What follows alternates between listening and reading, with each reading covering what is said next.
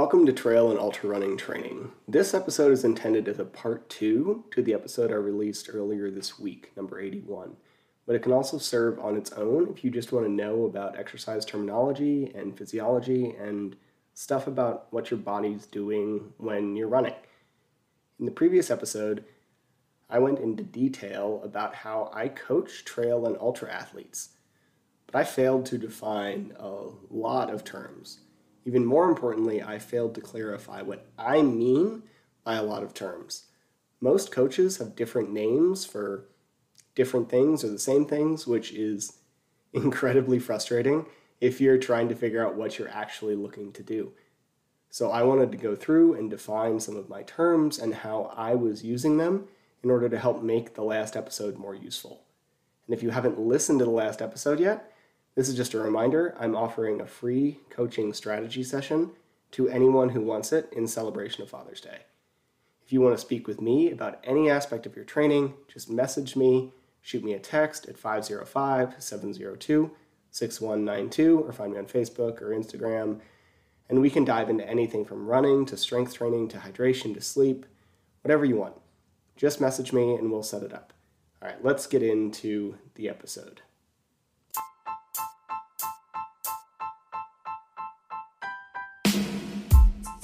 Welcome to the Trail and Ultra Running Training Podcast. My name is Will Frantz, and I'm here to help you improve your training so you can have more fun out on the trails. We're live. Let's talk training terms or terminology.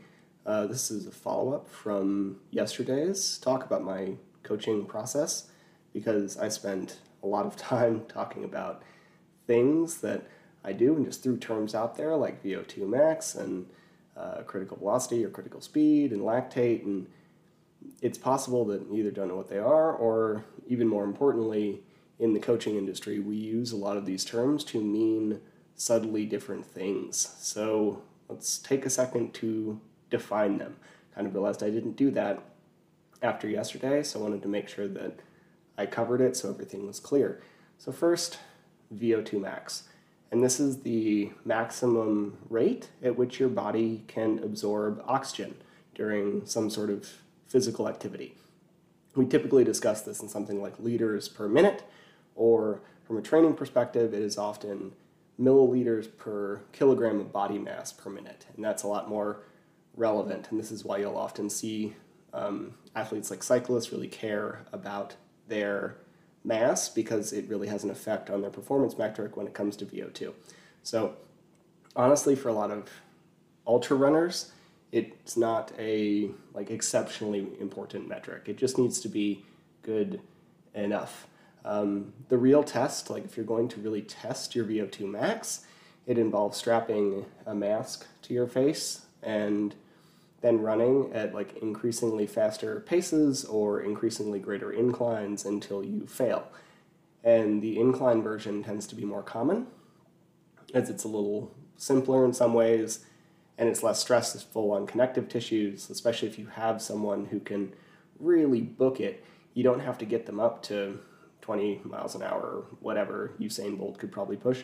We need, you just have to like increase the incline and you're going to see them hit their VO2 max. The only real downside with the incline version is if your cardio is a lot better than your calf strength, because as you increase your incline, your calves are going to become more and more involved, and we might see a bit of a struggle there. But we'll still get a pretty good measurement of your VO2 max. Now, if we look at more highly trained athletes, then, or athletes with a longer training history, or just like genetic anomalies, then you'll see that it's pretty fairly, or it's fairly pinned, like it's high. Um, a lot of these really high endurance athletes have a high VO2 max because they've been training for decades. They also probably genetically had a higher one anyway. Now, in people who haven't been training very long or very hard, most of the stuff you are going to do is going to improve it. Even long, slow endurance runs will improve your VO2 max. We can actually improve it through a couple different pathways in the body, which doesn't really matter.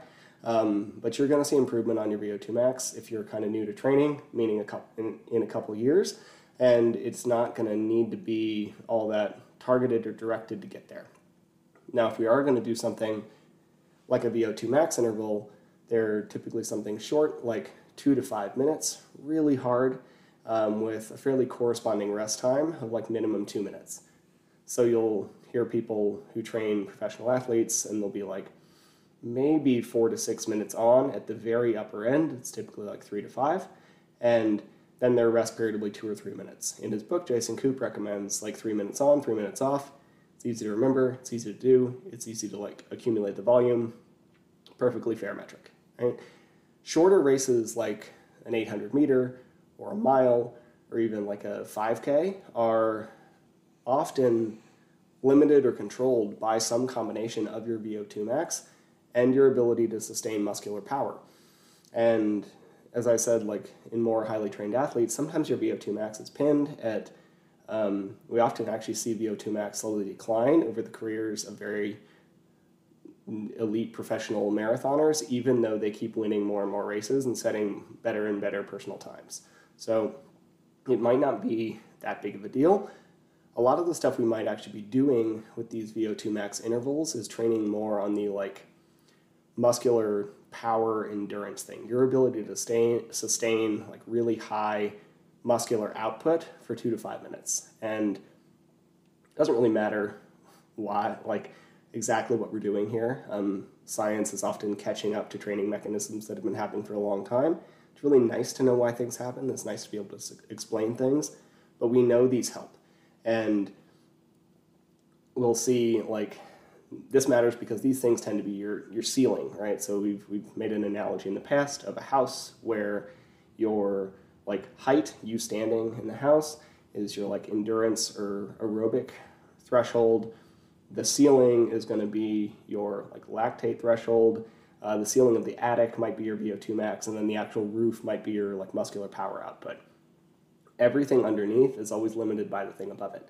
So if your VO2 max is too low, then you're not really going to be able to do much of anything. If your muscular power is too low, you're not really going to be able to do much of anything. So let's say you want to run a 50 mile race in less than 10 hours. This requires you to maintain less than a 12 minute mile like the entire time, including all your aid station stops. If you can't run a 12 minute mile, then you're not going to be able to do that for 10 hours. Like as Renato Canova says, endurance is all a matter of extension. So if you can't do it at shorter distances, to a point. I realize the first 10 to 20 like steps of a 100 meter race are all about acceleration, but if you can't do it at shorter distances, you're not going to be able to do it at longer distances. So if you can't run a 12 minute mile once, you're not going to be able to do it 50 times in a row. Also, if you can't run a 10 minute mile, you're probably going to be able to struggle. You're probably going to struggle to maintain that 12 for 10 hours either. We want a decent delta between, or like difference between your mile pace and your like long distance race pace just because it gives you more breathing room, like figuratively and literally. Um, we don't want you to have to like redline the entire time because you can't. You can't sustain that pace forever, and we'll get to that in a second. Let's be honest, your actual VO2 max doesn't really matter for someone running these like really long ultra distances. As long as there's a decent delta between your like more top end and your low end, you'll be fine. And what constitutes decent is not an exact science here. Two, like a 10 minute mile versus a 12 minute mile is probably not great. Um, a six minute mile is probably more than enough for most people's goals in a 50 miler.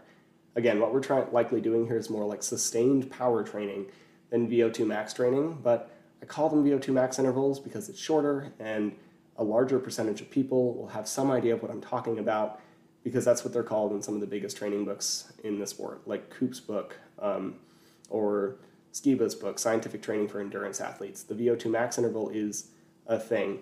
And even though we're learning that that might not necessarily be what we're doing, it is still a pretty good metric, and you're probably still you're still targeting that VO2 max space, even if you're not necessarily training it or directly improving it. So that's what I mean by those. I also mentioned critical speed, and I'm going to use critical speed and critical velocity interchangeably. They're technically not, especially for trail runners, like incline and vector matter when we talk about velocity versus speed, but for simplicity's sake, we're going to just go with it. That's also why we don't do a lot of science on trail runners because hills are hard, right? To, to measure and different terrain and foot and all sorts of stuff. Anyway, so critical speed is about 90% of your VO2 max. It's about like a half hour race pace, or for someone like a professional runner, it's going to be a 10K pace. And it matters because once you cross over that like critical velocity, you are guaranteeing that you will eventually hit a wall. This is the pace at which your fast twitch muscle fibers are eventually going to tap out on their ability to deliver oxygen. And you could only be over that pace by like a hair. You are eventually going to see a very linear decline and you will just hit a wall and have to slow down. This is the pace that, like, under this pace, you could very theoretically maintain indefinitely as long as you stayed fully fueled, hydrated, and like managed internal heat in your muscles. We know that all of that is not possible to do for extended periods of time, but this is what that metric is. Above it, you're going to eventually need to slow down. Below it, if you can theoretically manage everything else, you could go for ages. And because you're using largely like slower twitch muscle fibers here, they're less impeded by oxygen. That's why like being below this pace is sustainable, whereas being over it, you're like really recruiting a lot of fast twitch muscle fibers, and they don't have that endurance capability as much. So that's kind of what that means. Now, like critical velocity and real like top end lactate threshold training tend to look very similar. Because um, like for a lot of more professional athletes, your their lactate threshold pace is actually going to be something like their half marathon, which best in the world would do in sub one hour, and their 10k is going to be sub half an hour, and you're you're splitting hairs a little bit between those two. We actually see training in the best in the world. When they train one, they get benefits in the other. They are very related, and the intervals will go anywhere from like 15 to 20 minutes. Um, the pace is going to be pretty similar. Your critical velocity will obviously be a little faster, but close to the, they're going to be very close, right? So if we target one, we always we almost always drag the other along for the ride, and I just call this critical speed training because it helps delineate it from what I mean by lactate training. Uh, we're targeting anywhere from like a 5K to a 10K effort in order to stimulate like lactate threshold and raise critical speed of an athlete. Um, intervals tend to look like, again, 5 to 20 minutes long with a 1 to 5 minute rest period. Um, and we're just going to try to string some volume at that intense pace along and raise those metrics. Now this is, we'll look at like lactate threshold next, because that's kind of where we're, we're moving down the house, right? So this is the effort at which your body starts to accumulate lactate at such a rate that it like runs out of control. If you lactate as a fuel, it's not bad. Um, I really wish we'd stop talking about lactic acid. And in fact, when I tend to hear someone talk about lactic acid, I either think that they don't care or they haven't updated their physiology knowledge since the 80s, right? But for some reason, we just like won't correct this. Anyway, in spite of like lactate being a fantastic fuel, and in some cases preferred, it's a really good fuel for your brain. It's a really good fuel for your heart.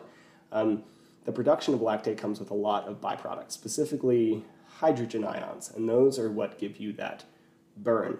Also, like the myth of the recovery run the following day to move the lactic acid out of the system isn't real. One, we know lactic acid, not really a thing in the body. And then two, the hydrogen ions dissipate quickly. What you're experiencing there is DOMS, which is a whole different thing. That's like muscle tears and muscle soreness. And we're not doing the same thing there. Yes, a recovery run can actually help you recover. So can a walk, so can a hike, so can like low level banded strength movements. You're not working the lactic acid out of the body. It's not what you're doing. Anyway, we can teach the hydrogen ions to dissipate even faster um, by keeping our like if we're doing interval work, if we keep our off intervals or back off intervals at a little slightly quicker pace, slow enough that you're cardio system can catch up, but fast enough that your muscles are still working, then we can actually teach your body to like process that faster. Anyway, there are a couple spike points for lactate. If you look at a graph, one at the upper end of your aerobic pace, so this is the pace you could theoretically hold forever if you stayed um, hydrated and awake. Um, and then another one at like lactate threshold, which is what we're talking about here, and that is often around like 80 to 85% VO2 max. Don't completely quote me on that, but it's there. We can also hear how that's pretty close to your critical velocity, which is why they drag each other together. And this tends to be about your 60 minute race pace. You'll hear anything from like 45 to 90, that's 60 ish minutes. Now, if we're really looking at pushing up that lactate threshold, we can do it efficiently, as in like in little time per session, by pushing right about threshold pace for intervals. It's also a pretty big stress on the body. These are hard. Um, they put your body through a lot of like muscle tear down, and you can't do a ton of it. Maybe a couple of these per week. Um, highest level athletes in the world, maybe a little more, but for most of us, it's going to be less.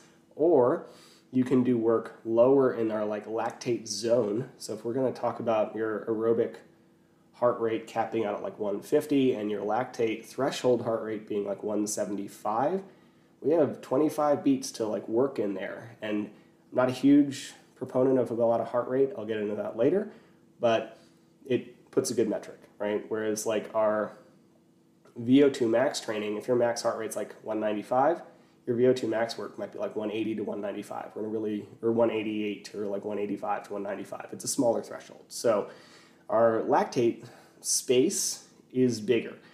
And you can teach the body to use lactate more effectively anywhere in there. Yes, efficiently, we will do better. Um, time efficiently, we'll do better if we are at the higher end, but you can't collect a ton of volume. Whereas if we do something like more sessions, um, more collected volume at the lower end of that lactate threshold or lactate space, then you can just push quite a bit of it. It's not that stressful on the body. Um, the Kenyans do this a lot, the Norwegians do this a lot. They do a ton of it. And it's not often what we call interval training. Um, they often do it more like fartlek style. So they'll like run for 30 minutes and then over the next 30 minutes, collect 20 minutes at low level lactate work, and then they'll like finish out their their hour and a half, two hour training session. And you know you're in that zone when you're breathing a little heavier, it's a little labored, but you can still speak a full sentence. Steve Magness used to have runners say, I think he still does, I feel good, I feel great, I can still communicate. I often just have people say, I can still speak this full sentence because it's easy to remember. Either, both of those, depending on how your brain works, will be fine. If you're breathing a little heavier, but you can finish one of those phrases or sentences without having to gasp for air, you're probably pretty good. And you can do these a few times per week. This is what I will often toss into like long runs. So other stuff I forgot to mention yesterday, like I'm a heavy proponent of strides. I'm a heavy pr- proponent of hill repeats, and we'll often run throughout the week will look like 50 to 60 minutes easy with like some stuff at the end. Um, and this stuff will be like 10 accelerations or something, right? And this is you can toss some of this lactate, low level lactate threshold work into your week fairly frequently. You don't want to overdo it. You still want the large majority of your training to be in this easy zone, but we can push the lactate a little more, especially if we're going to like do it in a block fashion. Speaking of easy, there's easy running. This is what often is called like zone 2 training. And this is like 60 to 70% of your heart rate max. Um, it also is a pace for most people where you could have a like mildly uncomfortable conversation. Peter Attia has described it as like you can still talk, and in no way would it affect your exercise. Would your exercise affect the conversation? But you probably wouldn't want to be having that conversation. Now, this line is different for different people. I struggle personally with quite a few of the breathing cues because I can't breathe through my nose very well. Um, for those don't know, I grew up with a deviated septum. I had about 10% of a nasal passage on one side and 30% on the other. It was a really rough bag. Uh, when I was 19, I got surgery to fix that, but they could only fix it about 60%. There's always some drop off, so I'm about half. So for most people um, who don't have that kind of history, the breathing stuff's a really good target, which brings me to like pace versus effort versus heart rate, etc. Incline greatly affects pace. And while I do like some distance and pacing assessments, it doesn't actually mean we're ever going to use that pace in training if you tend to run a lot more in the mountains. So incline affects pace, elevation affects pace, hydration, food, like everything will affect your pace. Your easy pace day to day might have like a two minute per mile swing. So for trail runners especially, I don't like to use, and that's on flat ground, right? So like for trail runners especially, I don't really use like a ton of pace targets unless we're like really targeting specific race stuff. So we can use heart rate, but it also has a lot of flaws. Um, a big one being you need to use a chest strap, and some people just don't want to buy one. Um, other people like they're really uncomfortable if you have if you're in a bigger body or you have breasts, like a strap right here can be difficult.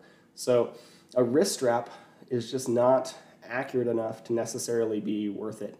We can use heart rate to say like, hey, you were supposed to run easy and you're at 180, you're not running easy. Like that is night and day. Um, but using a wrist strap to say something like you should be at 140 versus 143 is really difficult. Um, and then heart rate in general for the higher speed stuff is almost useless. By the time there's almost a lag, so by the time like it's taken the minute to catch up your heart rate to your effort, um, you only have like a minute or two left in that VO2 max interval. So not useful, right? So we can use effort, which is better because it's always there. Forget your heart rate strap, forget whatever, like you can still go by effort and it's adjustable to your terrain and your hydration, etc. That's what we try to get people to do. If you're really new and you don't know what you're looking for, then heart rate can be a good like check, right? If you're constantly pushing too hard, this can also be a good check because it's there to tell you like, hey, your heart rate's at 165. That's definitely not an easy pace. So come on. Um, but otherwise, I just don't use heart rate very much. I'm happy to like set zones with people, and I've done that, but it's just not a thing that I tend to do because it's tough and it doesn't apply to a lot of people I train.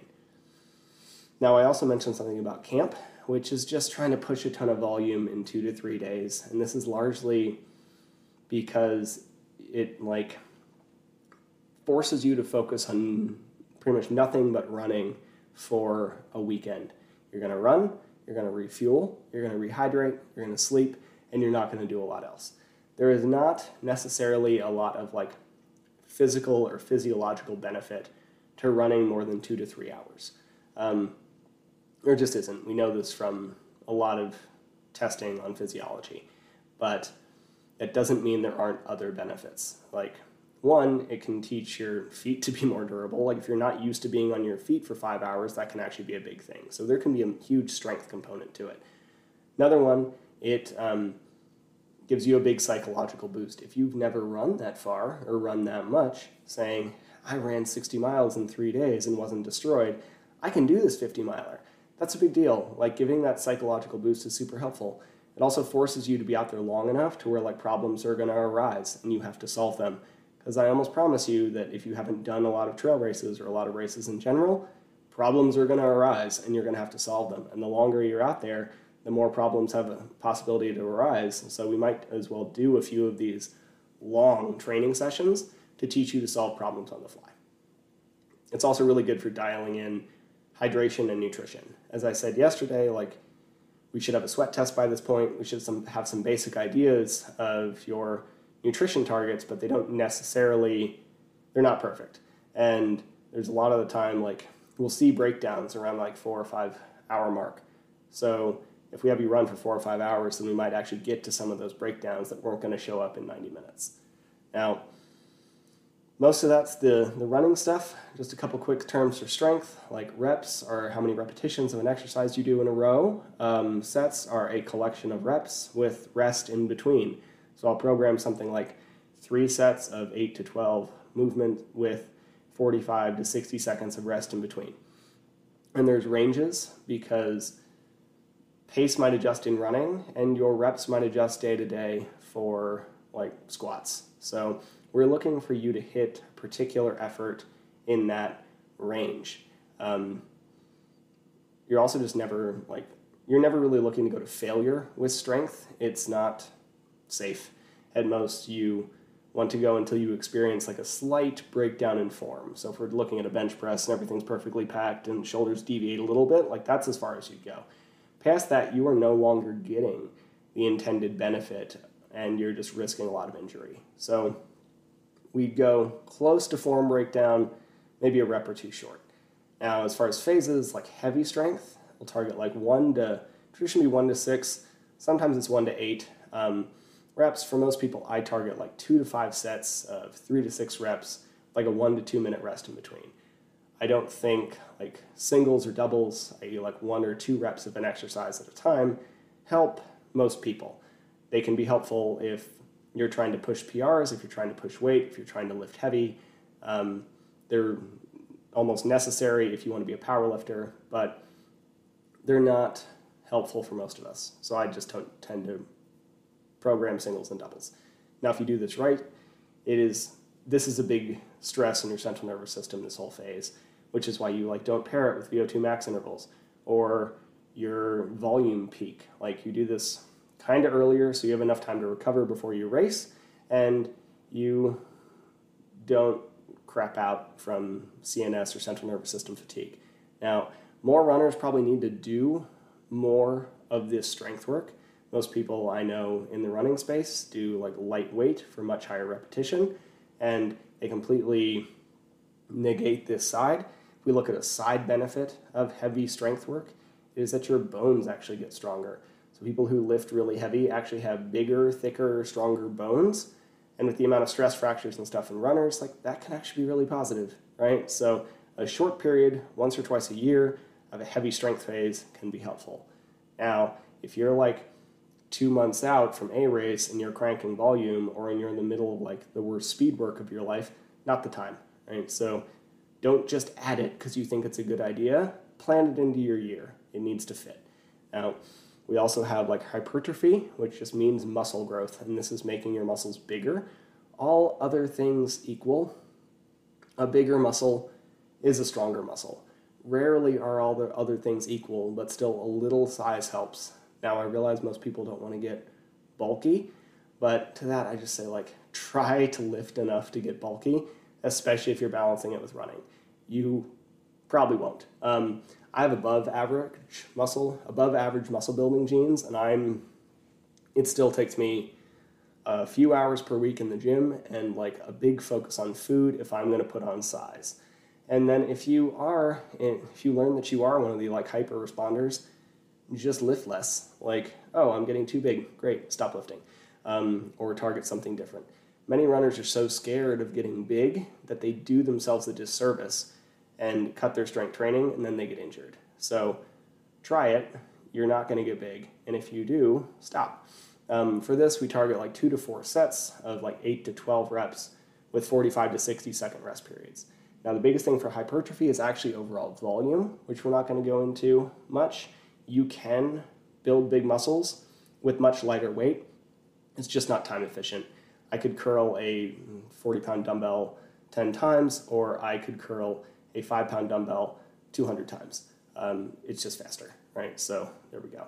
And there's finally the pump, um, and this is a like full of blood or skin tight feeling that your muscles get when you do higher repetitions. If you've ever climbed a really steep mountain face, I guarantee you felt a pump in your calves. If you've ever gone rock climbing, you've almost certainly got a pump in your forearms. Like that's what the pump is. Some people chase this. Um, I personally hate it. I just know it's valuable. So when I try to tell people to like do the heavier strength training, even though they're not a big fan of it for short periods of time, this is the same. This is mine. Right? Like I do the pump target occasionally, um, short periods of time. I don't enjoy it, so I don't spend a lot of time in it. Because if I had to do this a lot, I just wouldn't lift. So I get it, but it's good for muscle connection. And I can actually increase blood flow to the muscle over time, which is really beneficial for health and endurance and everything, right? So this is this is a phase that's worthwhile. Now, for all of these phases, you want to get close to, well, I forgot, like, I, I don't know if I said this, it's like two to three sets of a lower weight, higher rep, i.e., like 15 to 20, and it's a small, like 30 to 45 second rest period. So you're almost supersetting stuff together, uh, which means that you're doing like one exercise on back of another. And that's actually another way you can target the pump, but that's more than I'm going to get into right now. Now, for all of these phases, you again, you want to get close to form failure, so you will have to adjust the weight accordingly. If I'm going to get close to form failure with three reps of a squat, it needs to be a lot heavier than if I'm going to get close to form failure with 20 reps of a squat. If I'm going to do something that's going to really target my quads, like a heels elevated barbell squat, if I'm going to do two or three reps of that, that might be in the few hundred, couple hundred pound range. Where if I'm going to do 20 reps of that, it might be like 95 pounds. So it's going to be a significant vector or delta there, right?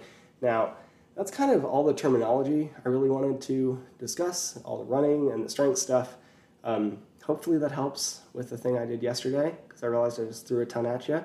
And if I missed something you'd like me to discuss, let me know and I'll do it. I'm happy to do this as much as I have time for. So if you didn't listen to the other podcast first, um, probably do that. That's why I'm doing this one. And also, I'm offering live, um, whatever you're watching this on. Um, but I'm also offering a free coaching consultation. Today is National Runners Day, which is actually what spurred me to offer this early, earlier than intended. I was going to start this this weekend, but this is a like Father's Day promotion. Um, my dad is the reason I do what I do, and he's not around anymore. And so to honor him in spirit, I'm doing a free coaching consult, and that's available till June 18th. Yep, June 18th. So talk about your current programming, what shifts you might want to make, anything. Like I don't care how you get in touch with me. Drop a comment. Um, hit me up through Messenger. Hit me up through an IG DM. You can text me through uh, 505 702 6192. I don't care. Message me. We'll set it up. Drop a comment. We'll set it up. I hope this was helpful and I hope to hear from you. And I'll be back later this week. Have a good one. Thank you for listening to the Trail and Ultra Running Training Podcast. Honestly, I'm still surprised and honored that anybody wants to hear what I have to say, so thank you. To be clear, not a doctor, nor a registered dietitian, or any other kind of medical professional. I'm a personal trainer, a nutrition coach, and a running coach, and I have a passion for training trail runners. You should always speak with a qualified medical professional before making any changes to your training or nutrition program. If you enjoyed the podcast or found it helpful, please take a second to leave a rating or review. I'd really appreciate it.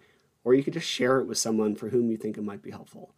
I make these kinds of things in order to provide more quality, free resources to people so the more people who hear it, the better. If you want more of this information, please head to the Trail and Ultra Running Training group on Facebook, where we discuss all aspects of training so you can have more fun doing the sport that you love. Thank you again for listening.